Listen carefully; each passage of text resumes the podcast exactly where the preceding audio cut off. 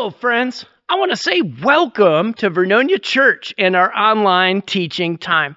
Hey, my name is Sam. I'm the pastor here at Vernonia Church, and it's my privilege to share with you today as we finish up this series called The Peace Offer with a teaching about an offered practice, where we're going to talk about how to put God's peace to practice in our relationships, and it's going to be a great day. Hey, first, I want to say thank you to Pastor Chad for filling in for me last week. Last week, I had the opportunity to go to New York to be a guest speaker at a young adults retreat. Oh, it was a great time. It was a great experience. I really enjoyed this this really sharp group of young people, uh, young adults who love Jesus and were just soaking in the wisdom that God wanted to share with them. And so it was a great trip, great opportunity. And I'm so thankful that Chad was able to be here to share with you about and offered uh, th- this offered love that God gives to us that brings us peace. And so I just want to say thank you to him. And I want to say thank you to the group that brought us out to New York uh, to have a chance chance to go to Mountain View Christian Camp and share there. Uh, it was just fantastic to be with many of you, some of you who are joining us here. And so thank you to you too. Hey, that said, I want to pray and then I want to dive into this teaching where we're going to talk about how to practice this, uh, this offered practice of peace. Let's pray together. Father in heaven, uh, we know that we could all use more peace in our relationships. We know that uh, we could all use more peace of mind, more peace in the way we communicate and interact with our spouse, with our uh, with our friends, with our community, with our church. Uh, God, I pray that you will help us as followers of Jesus to learn to practice your peace in our relationships. I pray that you will help us to uh, make course corrections in our life that maybe you're going to call us to make. I pray that you will help us to show the peace of God, uh, the peace that you've given us on the inside. I pray that you will help us to uh, externalize it, help us to use it in the way that we live with others. It's in Jesus' name we pray. Everybody said together, Amen. Well, let's dive into this teaching where we're going to talk about this offered practice. God's going to give us sort of a how to practice being uh, at peace in our relationships. I don't know if you're in a place where maybe you've you've heard us talk about God's peace. You've kind of come to a place where you understand He gives you this inner peace. But you're still looking at the world around you and going, but how come? How come my relationships aren't at peace? How come I still have animosity or anxiety or worry? How come I still struggle with grudges and guilt and, and I still struggle in my relationships? And that's what we want to talk about today. We want to talk about some of the ways God offers us, and He says to us, hey, here's how you practice my peace. And sometimes, well, sometimes it, takes drastic action. It, tra- it takes making some big changes to bring about God's peace.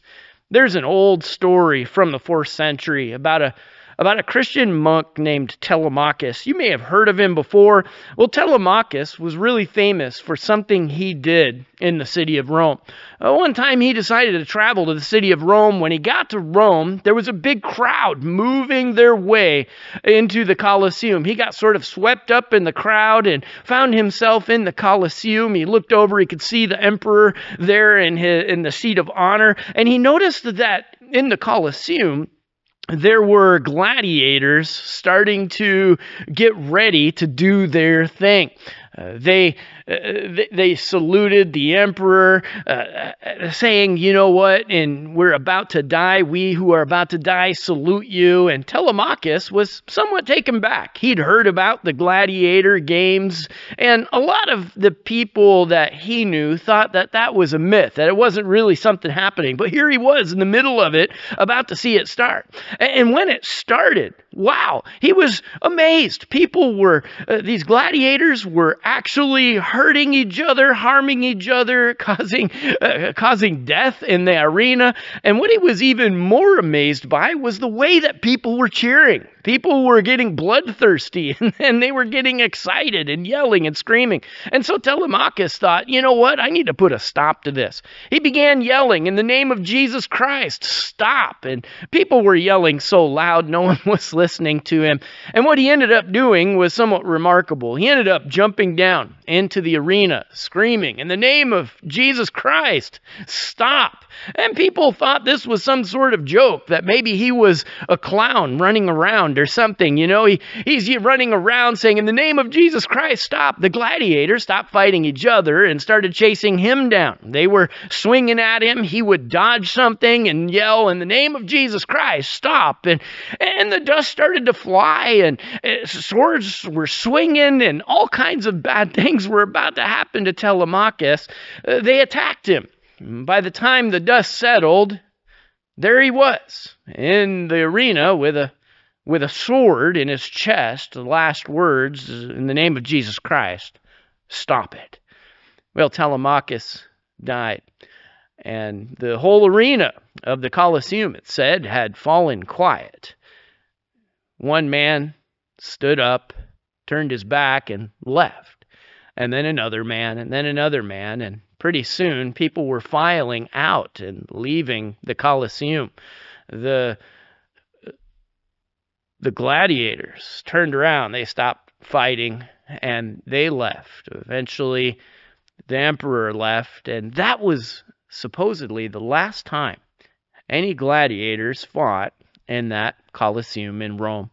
That was the end of it. It took a drastic measure of someone standing up and saying, In the name of Jesus Christ, stop it. Well, we're talking about the peace of God here and experiencing his peace. And we're we're looking at this peace that God gives us uh, between us and him how he forgives us, shows us incredible mercy, that Jesus stands in the middle between a, a, a, holy and perfect God and a sinful person and brings them together because of what he did on the cross and the sacrifice that he made. It took a drastic measure for us to have peace with God. Last week, we talked about how we can have this incredible peace knowing that God has this amazing love for us, how He created us to be loved by Him, to experience His love. And we've talked about this peace that we should have in our hearts because of it.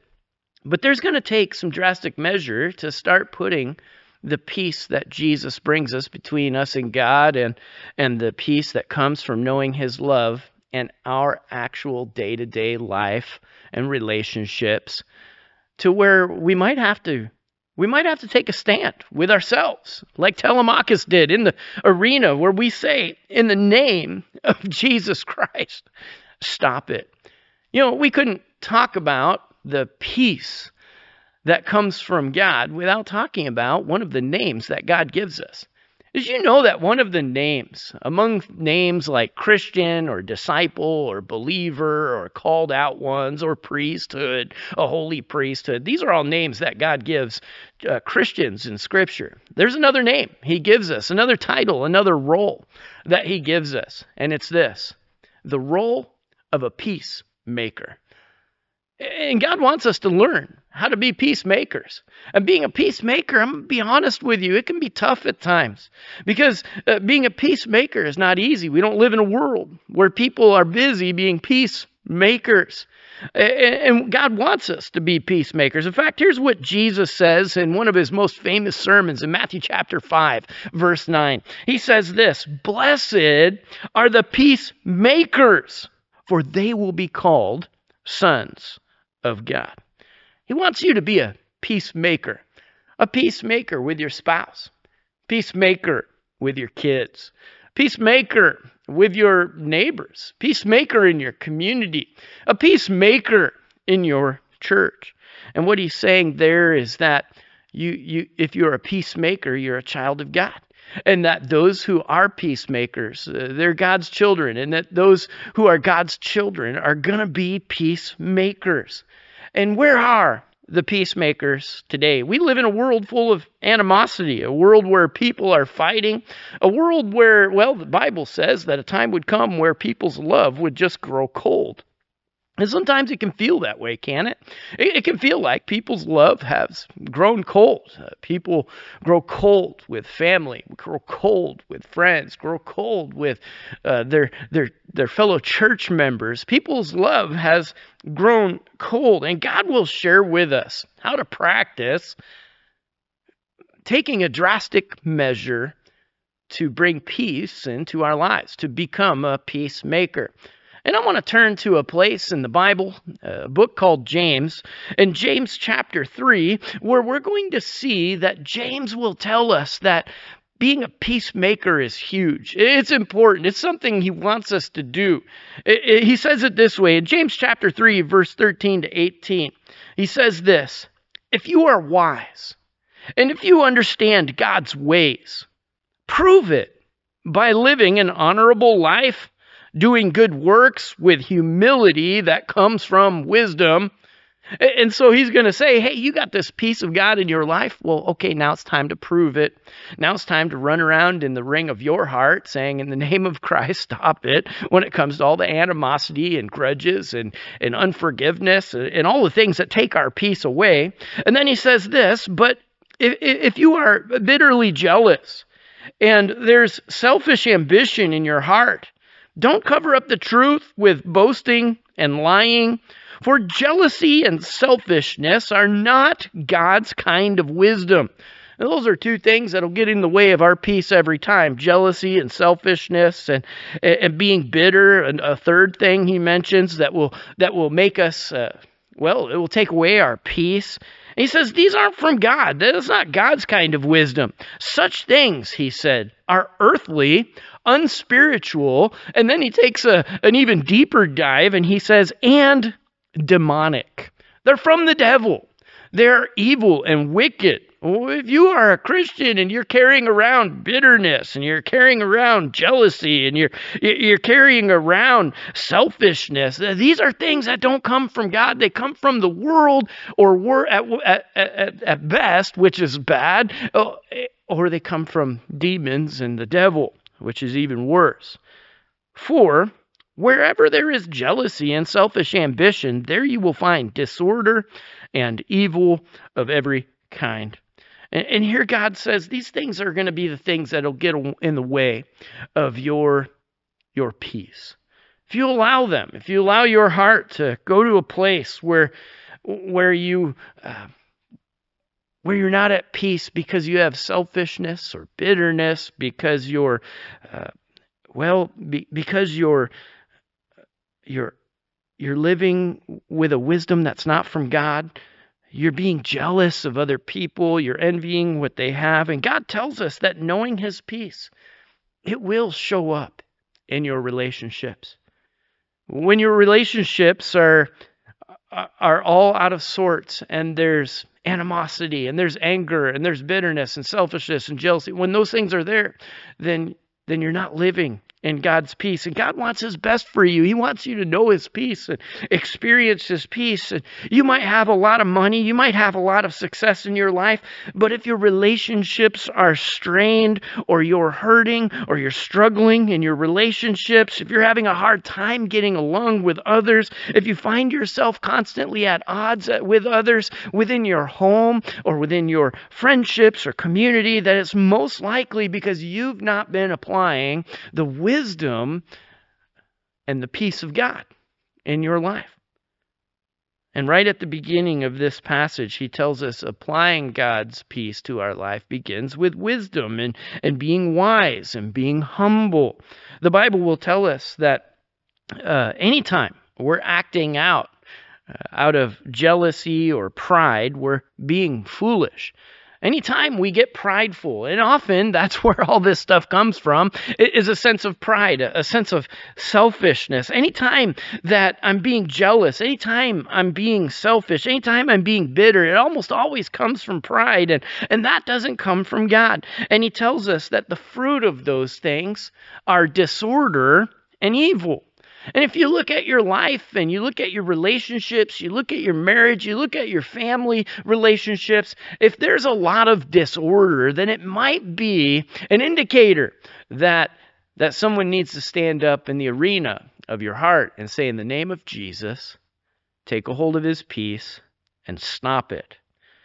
Stop it. If you're in a place where uh, where you've been just experiencing this disorder, if you're in a place where you've been experiencing evil in your relationships.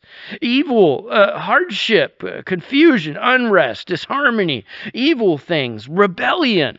Uh, if, if your relationships are, are marked by rebellion, then you're not living with God's peace and with His wisdom. And the key to getting back to His peace is to come to His wisdom and hear what He has to say to get rid of and stop it when it comes to the wisdom of the world and the wisdom of demons, and to take a hold of the wisdom of God. And so James is going to share with us the wisdom of God. He's going to share with us some traits, some things we would do if we were to apply the wisdom of God. In the very next verse, in verse 17, he says this But the wisdom from above is first of all pure. He starts with purity. And, and it's also peace loving and gentle at times and willing to yield to others. It is full of mercy and the fruit of good deeds. It shows no favoritism and it's always sincere. And those who are peacemakers, here's that title, right? Those who are peacemakers, they will plant seeds of peace and reap a harvest of righteousness. You know, we just finished this last week was the the last of six weeks of a class that I've been teaching, I've been a part of. Uh, there's there's a class that's been put on by OSU Extension Office here in Oregon called the Seed to Supper. It's a basic gardening class. It's a great way for me to get involved in something in the community, connect with people that I might not normally connect with here at church, and uh, it, it's something I enjoy doing. And so I've been teaching through that. And one of the things that we talk about during that class are seeds and how to how to pick seeds, how to read seed packets, how to plan growing seeds, and and and, and different methods of planting them. What plants are better off planted as seeds, what are better off uh, growing into transplants, and then and then transplanting those plants. And we talk a lot about uh, that stuff, and and we just finished up that class this last week. I missed the last one because I was in New York, but it was the last week of that. And one thing that I learned, I mean, this is going to blow your mind when it comes to planting seeds, is that when you plant a tomato plant. Let's say you're in Vernonia and you like the little gold, uh, the, the the little gold uh, like a cherry tomato, and you want to plant some sun gold cherry tomatoes. You go ahead and you get some seeds for sun gold tomatoes. You grow that seed. That seed will always grow a sun gold tomato. Uh, you can't plan your garden and take uh, tomato seeds and plant them all over, hoping that some of them will turn into zucchini, and maybe one of them will turn into a tulip, and maybe one of them will turn into a, you know, a, a pepper, a bell pepper of some sort. And it, whatever seed you plant, that's what you're going to get. You're not going to get an apple tree from a tomato plant. You're not going to, I mean, this is mind blowing stuff, isn't it?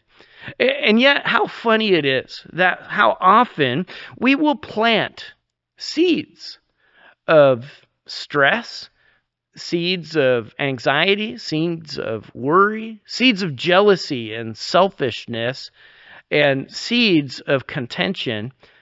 And then we act surprised when our relationships get strained. We act surprised like that wasn't the seed we planted, but guess what? That's the seed that grew up. And so James tells us here hey, let me share with you some seeds you can plant that will bring peace to your relationships. Wouldn't you like that? Wouldn't you like to have more peace in your relationships with your family, with your spouse, with your kids, with, with the people at school? Wouldn't you like to have uh, more peace in your relationships? Well, I know I would, and I know I can learn from what James has to say here. I mean, as I was preparing this message and, and going over uh, all of these seeds that we're going to talk about, some of them I was going, ouch, you know what? I need to do better at this one. And maybe you'll find that's true for you too. And so so so here James is going to pull out this law that Jesus taught us long ago. Uh, before James ever wrote this, Jesus said, You will reap what you sow. That's called the law of sowing and reaping. You'll reap what you sow. It's so true in a lot of areas of life, and it's especially true when it comes to having peace in our relationships. You will reap what you sow. If you sow pride and jealousy and selfishness, if you sow contention and, and animosity, if you sow discord, then guess what you're going to get in your relationships? All the stuff of the world and the devil, all the stuff that brings, well, a lack of peace in your relationships. But if you sow these things, he says, you'll you'll be a peacemaker in your relationships. And so let's start. Let's start looking at these these six things that he mentions there in verse 17. And I'm just going to kind of uh, give my own twist to each one of them. The first one is this. He says, "So, uh, so purity." Now, what what I would encourage you to write down off to the side is, "I will plant trust." in my relationships. I'll plant trust in my relationships. James says that that the peace from God and the wisdom that comes from above is first of all pure. It's always going to be true. It's always going to be honest. It's always going to be undefiled and have no fault. It's really hard to do any of the rest of what we're going to talk about if we're not if we're not grounded, uh, grounding the things that we say and the things that we do in the scriptures and what God already shares with us in His in His complete truth. Real wisdom. It speaks the truth. It, it'll share the truth of God. It'll stand on the truth of God. And sometimes sometimes it will speak out about the truth of God and stand up for the truth of God. And the truth is, is sometimes that alone is going to bring uh, tension to relationships. But at least in that case, you're standing on the truth of God. But here's the other side of that. Speaking the truth is so important because sometimes we need to speak the truth in a relationship when it feels uncomfortable to speak the truth, when it might cost us to speak the truth. Sometimes we need to speak the truth and be honest in a relationship where it would have been easier to just lie, but God wants us to, first of all, be pure in the way that we speak. Sometimes it speaks the truth, it's pure, even when it's not, uh, it's tempting not to. In Proverbs chapter 15, verse 26, says this The Lord delights in pure words. He delights when we speak the truth, words that are truthful, words that aren't dishonest, words that aren't false or, or lies. Uh, the first thing I need to do to be a peacemaker in my relationships is just to be honest and open, is just to tell the truth. I'm not going to, in our relationships, try to trick you, deceive you, manipulate you, use you. Those things aren't pure. Instead, I'm going to speak the truth of God in love, and I'm going to also be honest with you. Well, when I speak to you, you'll be able to trust me because I'm speaking the truth. And, and that's why it's so important, this one, because all relationships are built on trust. And the less you can trust me, the, the more at odds and the more the more strain there's going to be on our relationship. The less you could trust what I'm saying, the the less peace we're going to have. But the more honest I am with you, the more you'll trust me, you, the more you'll respect me because I was honest. And the the easier it will be for us to have a peaceful relationship. And, and sometimes when it comes to purity like this, sometimes when it comes to honesty like this, uh, it takes a drastic measure. Because let's be honest, in a moment of honesty, almost all of us are tempted to skirt the truth, to bend the truth. Almost all of us in our relationships are tempted to be dishonest at times. All of us are. And sometimes it takes just standing up in our hearts and saying, Stop it in the name of Jesus Christ. Be honest. Be pure. Speak the truth. Speak the truth of God. I came across a story about a about a police a police precinct in Randor, Pennsylvania. Now, I don't know where that is, but I read this story and it made me chuckle.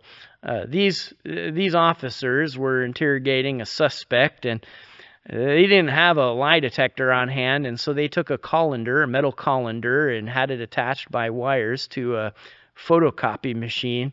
And on the photocopy machine, they had a paper there that it would copy that said, He is lying. And while they were interrogating this guy, they put that colander on his head. They talked to him, and every time they thought he was lying, they'd push the button, and out would come a paper that said he is lying. And and unbelievably, it worked because he ended up confessing to what he had done. Uh, what, what's what craziness there? Uh, but but you know what's even crazier is the guy that invented the the actual lie detector. The guy that uh, invented it. His name was Dr. Leonard Keeler. And he tested this contraption he had made. And I know that uh, lie detection is somewhat of a, a questionable thing. You know, sometimes it works, sometimes it doesn't. It measures all kinds of things, like I guess heartbeat and the way you sweat and the way you interact while you're being asked questions. But when Dr. Keeler was using this machine, that's used all over the world in uh, uh, in law enforcement to, to to uncover the truth. Uh, he he tested 25,000 people, and at the end of all his tests, he said this: that every human being is by nature dishonest. That's that was his conclusion after he had created the lie detector. And you know, it's a sad story, but it's a probably a true story that all of us by nature god tells us we have a sin nature. We have a sinful nature. This sinful nature that we're constantly battling and at odds with and the sinful nature that at times we need to stand up to and say stop it. Uh, be honest. And that's why the apostle paul will say this in ephesians chapter 4 verse 15 he says god wants us to grow up. You know what? God loves you just the way you are and that should give you peace. He created you. He absolutely loves you. He already died for you on the cross. He loves you. But He loves you way too much to leave you the way you are. He wants you to grow up. And so the Apostle Paul says God wants us to grow up, to know the whole truth, and to tell it in love, like Christ in everything. We take our lead from Christ, who is the source of everything we do. And so God wants you to be pure in your words, to be honest in your relationships. And, and the more pure and the more honest you are, the more at peace you'll be with the people in your life. Number two, I'll plant calm. I'll plant calm in my relationships. I'll plant calm. I'll speak words that diffuse rather than agitate. I'll, I'll speak words that diffuse rather than uh, increase your anger. Uh, I, instead of getting you worked up, I'm going to find a way to, to diffuse what's happening in our, in our interaction. I'll plant trust by telling the truth and and I won't get you worked up by the way that I tell it. You know, some people they they forget that principle that Jesus taught. He taught us to speak the truth in love. And some people just speak the truth without love, and, and, and that never goes over well. That just agitates others. But we need to learn to speak the truth in love, in a loving way, with a caring heart, and, and in a way that doesn't uh, that doesn't agitate, in a way that doesn't create more anxiety and more angst. And you might be speaking the truth with what you're posting, but you're probably doing it in a way, uh, and I say probably because a lot of people do this. It's all over. You Probably do it in a way that uh, that affects offends, that, that increases anger, that that increases the the lack of peace to what you're doing. But wise people, they work at maintaining peace, he teaches us. They work at maintaining harmony. Uh, peacemakers, they're not looking for a fight. Uh, they don't get offended easily. Eh, I wonder, do you? Do you get offended easily? Well, just ask yourself uh, when someone says something that upsets you or you disagree with, do you go from zero to a hundred? Do you go? Do you go really quickly from zero to a hundred? And and maybe you have a hard time answering that. Ask your family. Ask your friends. Ask your kids. Do you go from zero to a hundred? Are you slow to anger or quick to anger? Do you get offended easily? Again, Is your level of offense from zero to 100 right away? You get worked up? Foolish people in the scripture they're described as people who get defensive easily, they get angered easily, they get offended easily, they carry a chip on their shoulder, uh, they, they carry grudges, they, they carry their guilt, and, and they're always stewing, and they're always spewing, and they're always uh, at odds in their relationships. And over and over and over again, the Bible will teach us that, that part of being wise in our relationships is to not get easily angered, to stand up in the arena of our heart, like Telemachus and say, Stop it. Stop it. Let's let's put this to death. Let's go ahead and stop getting worked up so quickly and stop working others up so quickly.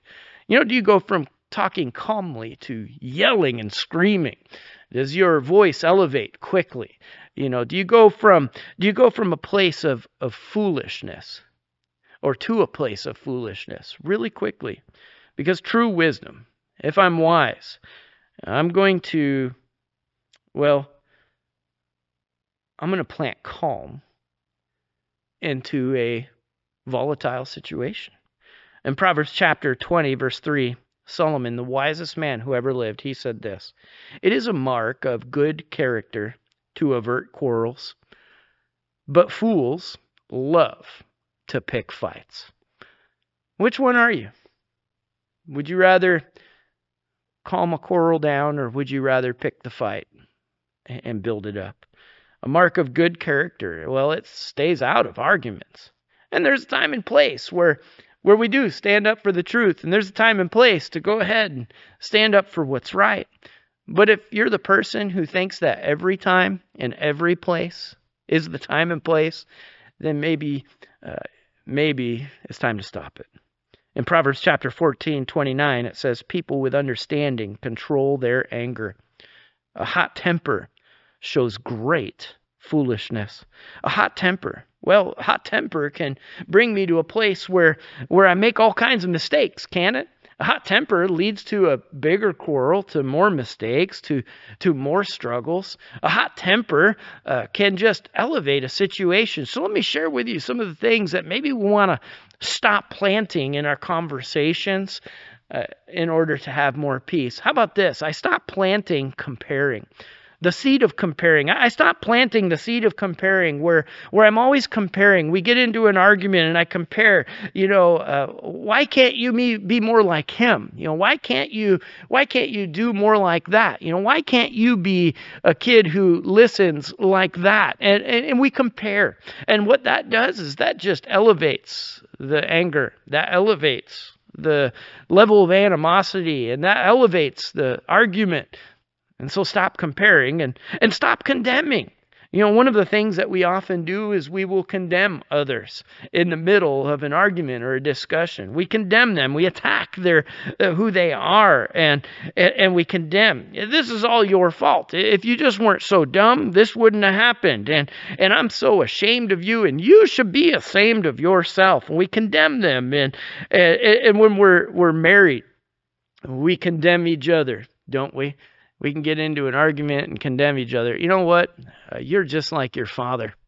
You know what? You're just like your mother. Uh, or, or you, and we start to condemn, and, and you're being like this, and you're and you're just like that. And we also use some condemning words like never and always. Have you ever done that? You never do the dishes. You always, you always uh, say that. You you never act like you love me. You never uh, do what a good uh, a good person would do. And we, we can do that to each other. And those are words that are very condemning. I remember uh, when me and Carrie went to uh, counseling it was uh, before we got married. We went to some relationship counseling to learn how to be, have a better relationship. And in the midst of that, I remember one of the things that the counselor said was you need to take words like always and never out of your conversations uh, because what they do is they negate the good. You know, if you never do anything good, then what I've done is anytime you've ever done good, I've just taken that, thrown it away, and nullified it and I've just wrecked you, you know, by saying that. Or if you always do the wrong thing, then I just took all the times where you do the right thing and I negated them and threw them into the trash. And, and, and so he said, remove those kind of words from your conversations, especially in your arguments. And so we want to stop planting things like comparing and stop planting things like like condemning and stop planting things that that maybe contradict. Uh, when I contradict, I, I'm asking for an argument. Have you ever been contradictory in a conversation with somebody? Uh, they're sharing their thoughts or their feelings, and the first thing you do is cut them off and tell them how uh, how invalid they are. Uh, you one psychologist said that wisdom is the art of knowing what to overlook. And how often have you had a conversation and someone got a detail wrong, and the detail didn't really matter to the point of the conversation, but you had to fight for that detail. And sometimes it's just good to go ahead and overlook when someone gets a detail wrong. Now, this is something I learned early in ministry because it's easy to upset people when they get details wrong. You point them out all the time. Uh, but uh, I, I, so I had to learn. Okay, well, uh, I'm not going to get worked up over that one. That's going to be all. I'm going to let that one go. And sometimes we need to learn to let something go in the middle of a conversation to help diffuse it uh, instead of instead of feeding it. We want to try the best we can to share the truth in love and yet, and be pure and, and to be honest, and yet at the same time, uh, do it in a way that doesn't elevate an argument. We want to do it in a way where I'm planting calm rather than animosity. And the next one is this number three I will plant. I will plant empathy. I'll learn to listen and I'll learn to sympathize and maybe empathize with with your struggle and your feelings. Uh, James says in James 1:17 that here that wisdom, well, it's considerate. It's considerate. It's not just pure and and, and it's not just I'm going to look back at the verse here. I got to scroll up. It's not just pure. It's not. It's not just peace loving, which, by the way, that's the one that goes with I will. I will plant calm. I'm going to love peace. I'm going to be peaceful and loving, and and and it's it's also considerate. It's also, empathetic. Uh, other translations here will say this wisdom is above all courteous. I'll plant I'll plant empathy. I'll be courteous with you. Real wisdom is being gentle with people rather than harsh, being considerate and being kind and simply mindful of of someone's feelings, being empathetic and learning how to say, you know what, I can see why you were hurt and I can understand why you would feel that way or or why you would uh, feel like this or that. You're not just thinking about your own feelings, your own agenda, your own goals, your own needs. You're not just thinking about how you can manipulate a situation uh, and and you're not just thinking about your own hurts or your own interests, but when you're in a conversation in your marriage, that's sort of tense, uh, there may be a time and a place to say, if I were in your shoes, I would maybe feel the way you do. If I were in your shoes, I would think the way you do. If I were in your shoes, I would I would look at it and experience it the way you are. And one of the things I've had to learn as a pastor is how to look at things from someone else's shoes. I don't always do the best at it. I try, and when a situation comes up or there's a, a struggle, I'm always trying to look at, okay, what's their perspective and why might they feel that way and why might they think that way? And okay, what's their perspective and why might they feel that way and think that way? It's important for us to do, uh, to sort of empathize with people and their, their circumstances and their situations. And, and what, what would it hurt for you to just stop in the middle of an argument? Just stop for a second and validate their feelings. Was that hurt? Yet we don't do it very often, do we? Instead, we we might try to say, well, you know, your your feelings aren't right. They're not they're they're not important. Uh, they're, they're expressing pain, and we're telling them uh, why their their pain is invalid.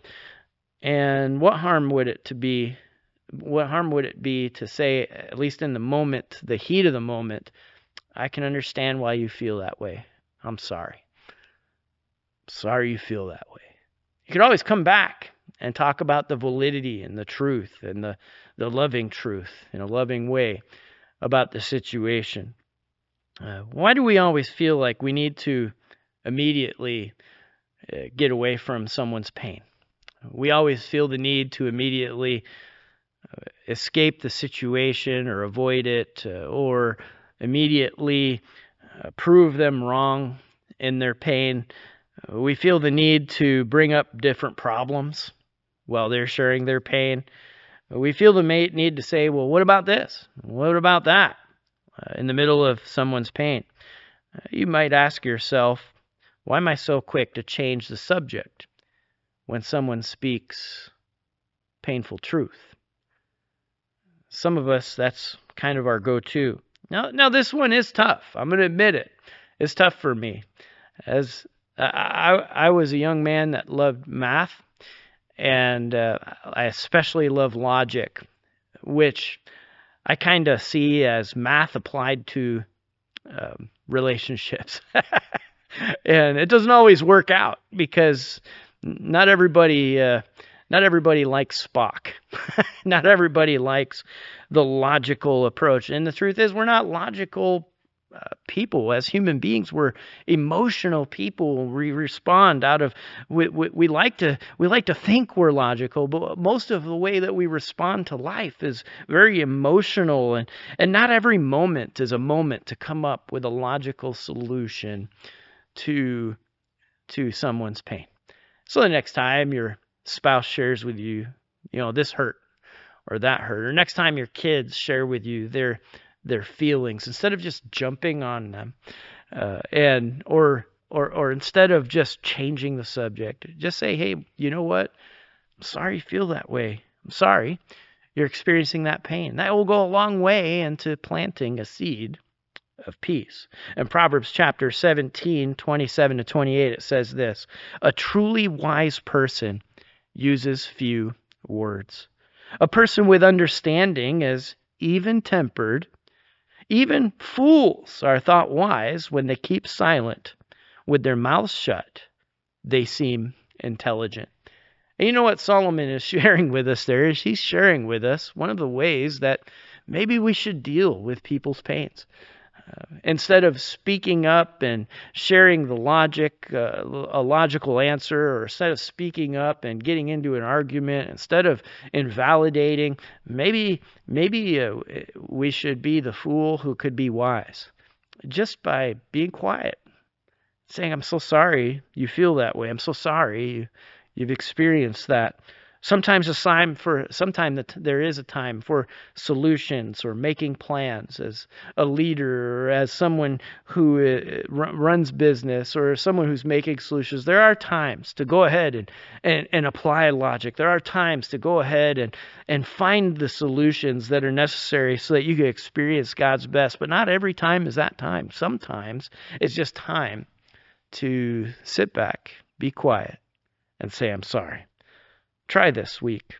When someone shares with you a, a negative emotion or hurt they have, try it. Instead of getting defensive, instead of getting offended or getting worked up, instead of comparing, instead of posting a rant uh, or trolling someone who's sharing their hurt, uh, instead of minimizing their emotions or changing the subject or getting political, uh, just go ahead and uh, be quiet, absorb their pain, listen, love. Share love, share peace. You know, the Bible will say that's maturity, that's growing up. It's what Jesus does with you and me all the time. I heard one man say it this way if you want to be good at loving people, you need to realize that your ear is a far better tool for showing kindness than your mouth. Isn't that true? Sometimes it is. And sometimes just showing up and being quiet when people are hurting is far better. And maybe they'll do the same for you when your time comes. It could save your marriage, it could save your family, it could save a church, a community. And wow, what a difference if people would start practicing this kind of thing. What a difference it would make in our in our country. In Romans chapter 15 verse 1 to 3 the apostle Paul says this. Hey, listen. We who are strong, we ought to bear with the failings of the weak and not to please ourselves. Each one of us should please his neighbor for his good, to build him up. For even Christ did not please himself, but as it is written, the insults of those who insult you have fallen on me. Has that ever happened to you?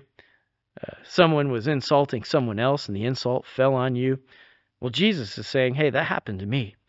And and, and you might be there going, what did I do? How, how did I get wrapped into this or pulled into this?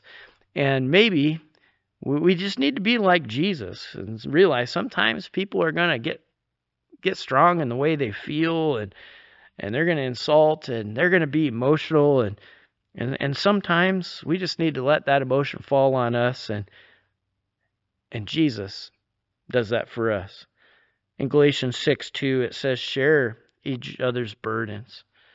Not just share my burdens with you, but but I, I will share your burdens. I'll help you carry them. And in this way, we obey the law of Christ. What's the law of Jesus?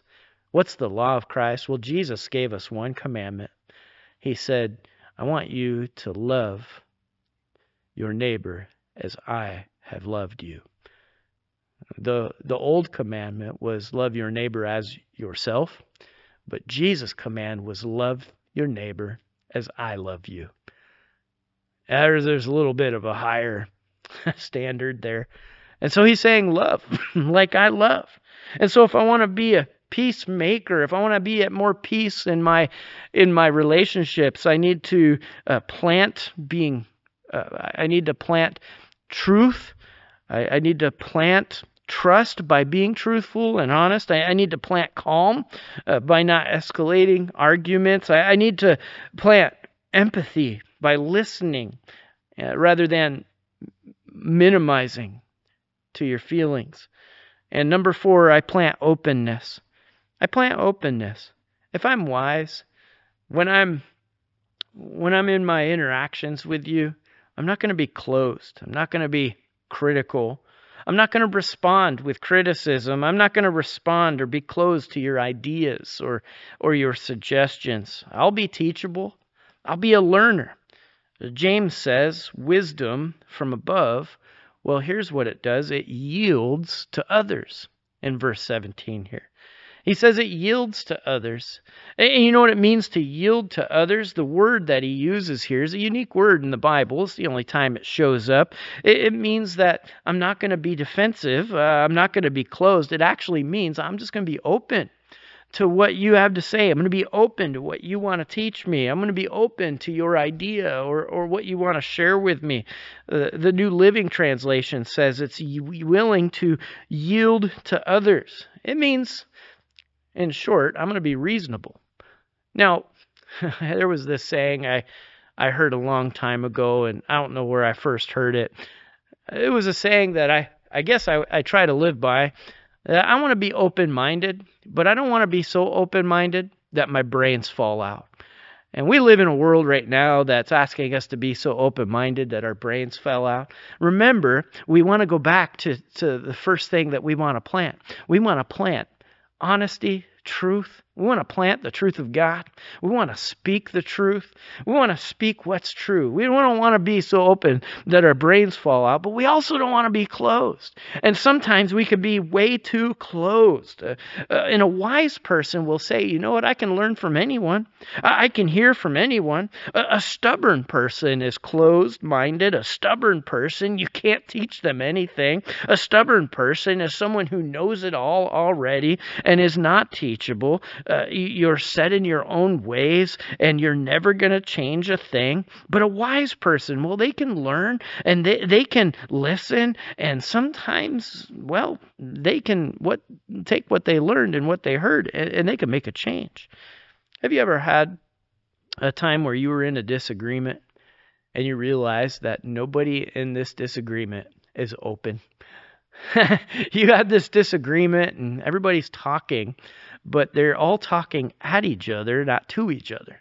Everybody's throwing out. It's like they're jousting. It's like they're they're in the arena and they're fighting, just throwing their swords around. You know, they're eh, they're they're they're talking, but they're talking at and not to. Nobody is listening.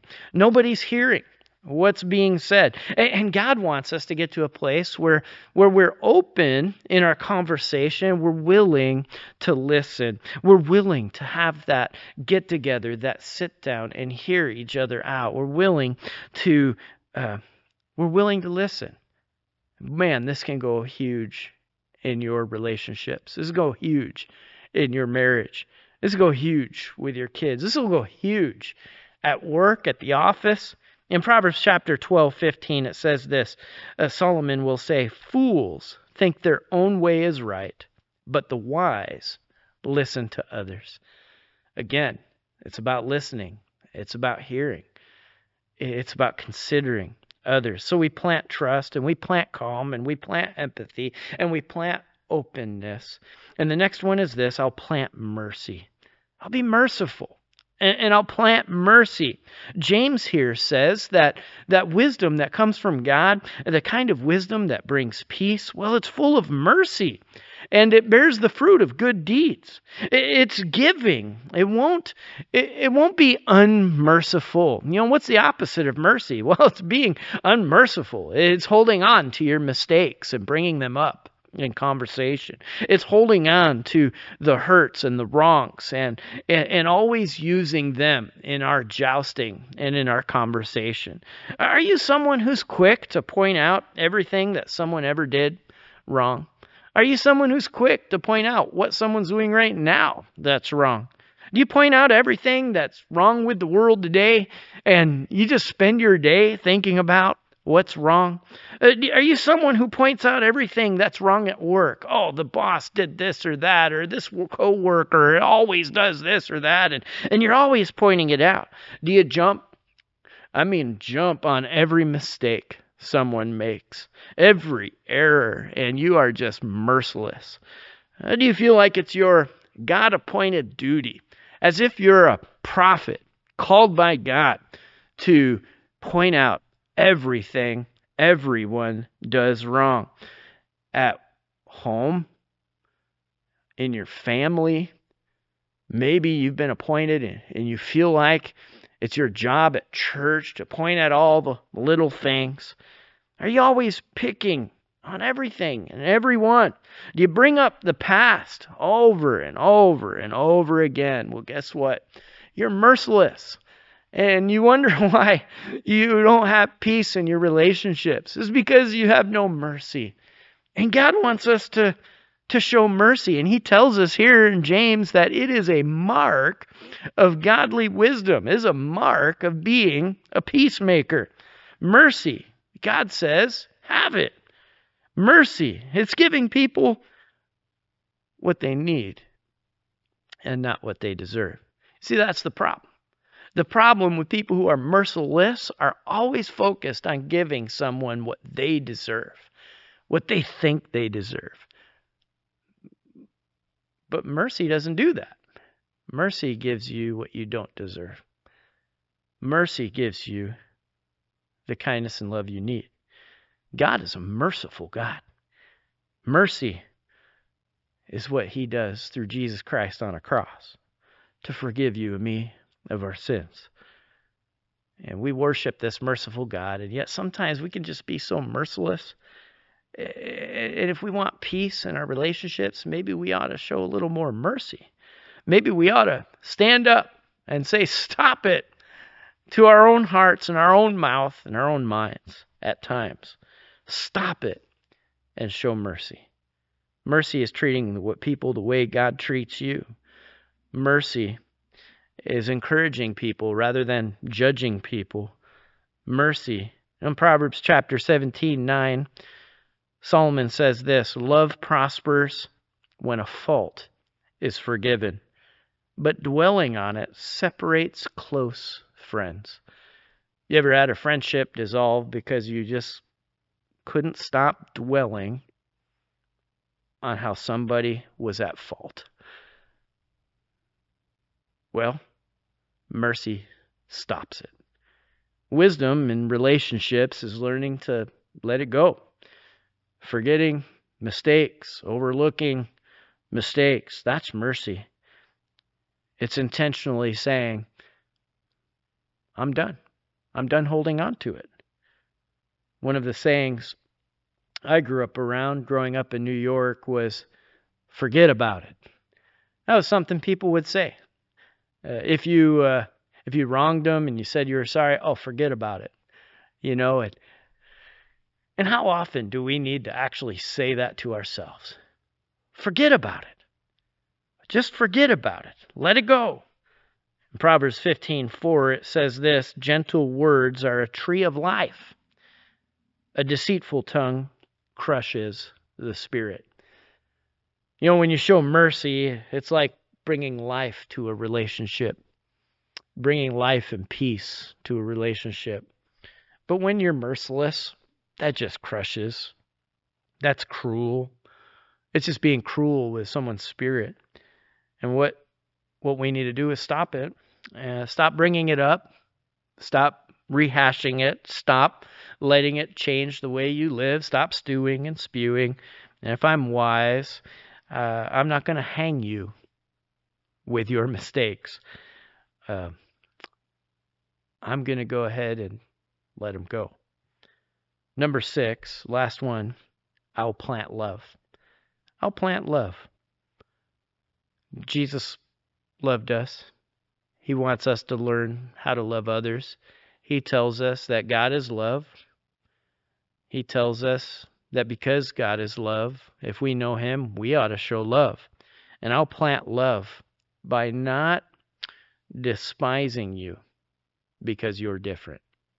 I'll plant love by by not holding on to judgment of you because you have a different perspective, a different idea, a different path in life, a different look.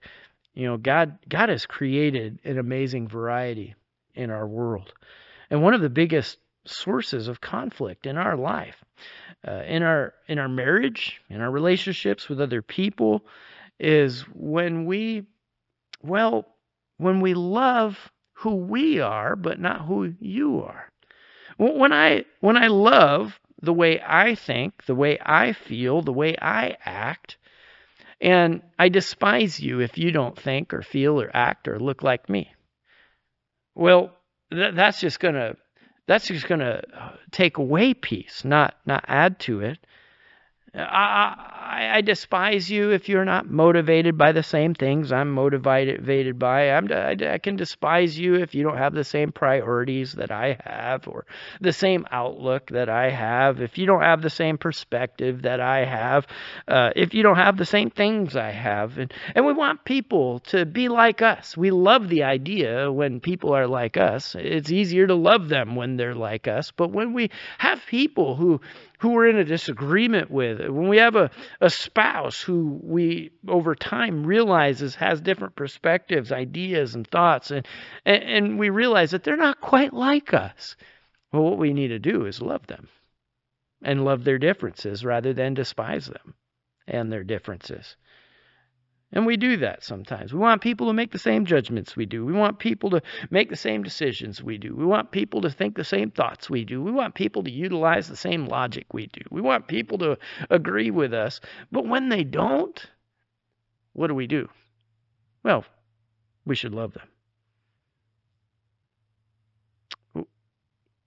We should love who God made them to be. You realize God loves variety.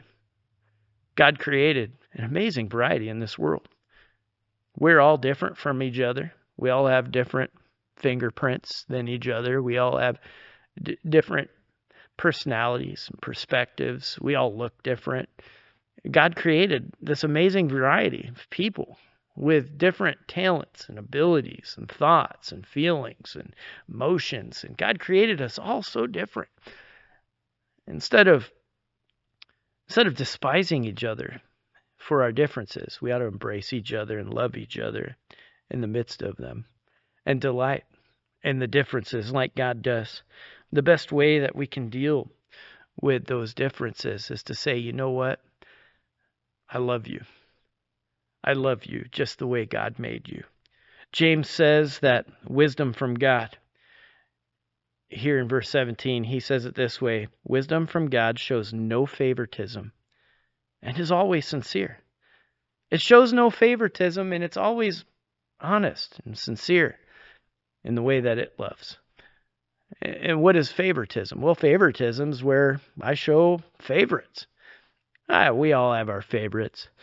You know, and most of our favorites come from what we like and who we like and what we would do. And it's easy to love the people that are our favorites, but God wants us to love everyone and, and He wants us to do it sincerely without being, well, a hypocrite. Because this word uh, sincere is actually the word for hypocrite. It's just translated uh, it, the opposite here. To, to, be sincere is to not be a hypocrite. Now, we've talked before about what a hypocrite is. A, a hypocrite's an actor, a faker.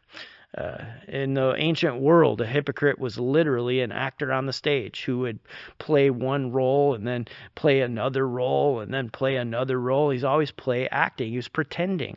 And God doesn't want us to be pretenders. He wants us to actually love people, even people who make decisions that aren't our favorite, who think things that aren't our favorite, who do things that aren't our favorite. Always making sure we're grounded in purity and in the truth and speaking the truth in love. But let's be honest, a lot of the things that we argue about and stress about aren't things that are that important. A lot of them are things that are just differences. They're not harmful differences, unbiblical differences, they're not sinful differences. They're just differences. And we should embrace and love those who are different. God wants us to do that because that's what He does for us. He loves us. And, and you want to know the, the real secret to putting this peace to work in our lives. It's this the secret to putting His peace to work in our lives is knowing Him and reflecting Him more in our relationships. God's wisdom is all seen in Jesus Christ. God's love, His mercy, His grace, He's done all of what we're talking about with each one of us to bring us peace. He's done it at the cross, and He continues to do it with us today as He's with us and in us and present in us. And He just wants us to mature, to grow up, and to start following Him and putting Him to work in our life. In Colossians chapter 2, verse 3, the Apostle Paul writes this In Jesus lie hidden all the treasures of wisdom and knowledge of God. The more we can the more we can dig into him, the more peace we'll have in our relationships. The, the more we can take Jesus and what he was like and put it to work in our interactions with each other, the more peace we'll have. So, you want to plant peace in your life? These are the six things that he challenges us in the book of James to put to work. And I want to encourage you. Maybe we talked about one that would help you. Maybe we talked about one that you kind of went, ouch, you know, I need to do that one more. I want to just encourage you choose one this week. You're not going to fix everything in one day, you know, but you know what? You can make a little bit of a change today and say, Jesus, make me more like you. Bring more peace into my relationships. Let me pray for you and pray for me that we can both experience the peace of God more in our lives. Let's pray together. Father in heaven, we're just so thankful that Jesus Christ loves us. We're so thankful for the peace of God that you offer us.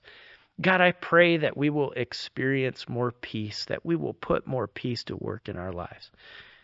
God, we've talked about a lot of things that, that you want us to plant in our relationships. And I pray that today uh, we would choose one and say, This is the one. Whether it be honesty, whether it be um, just planting calm into our relationships. I'm not going to go through all six, but God, if we would just choose one, I pray that you'll help us to choose one. Or every day this week, we're just going to say, God, will you help me plant this peace in my life? God, we all have relationships that have animosity, broken relationships, or relationships where there's a guilt or grudge that's being held on to. There, there are relationships that could be redeemed. And I just pray that you will help us to put this this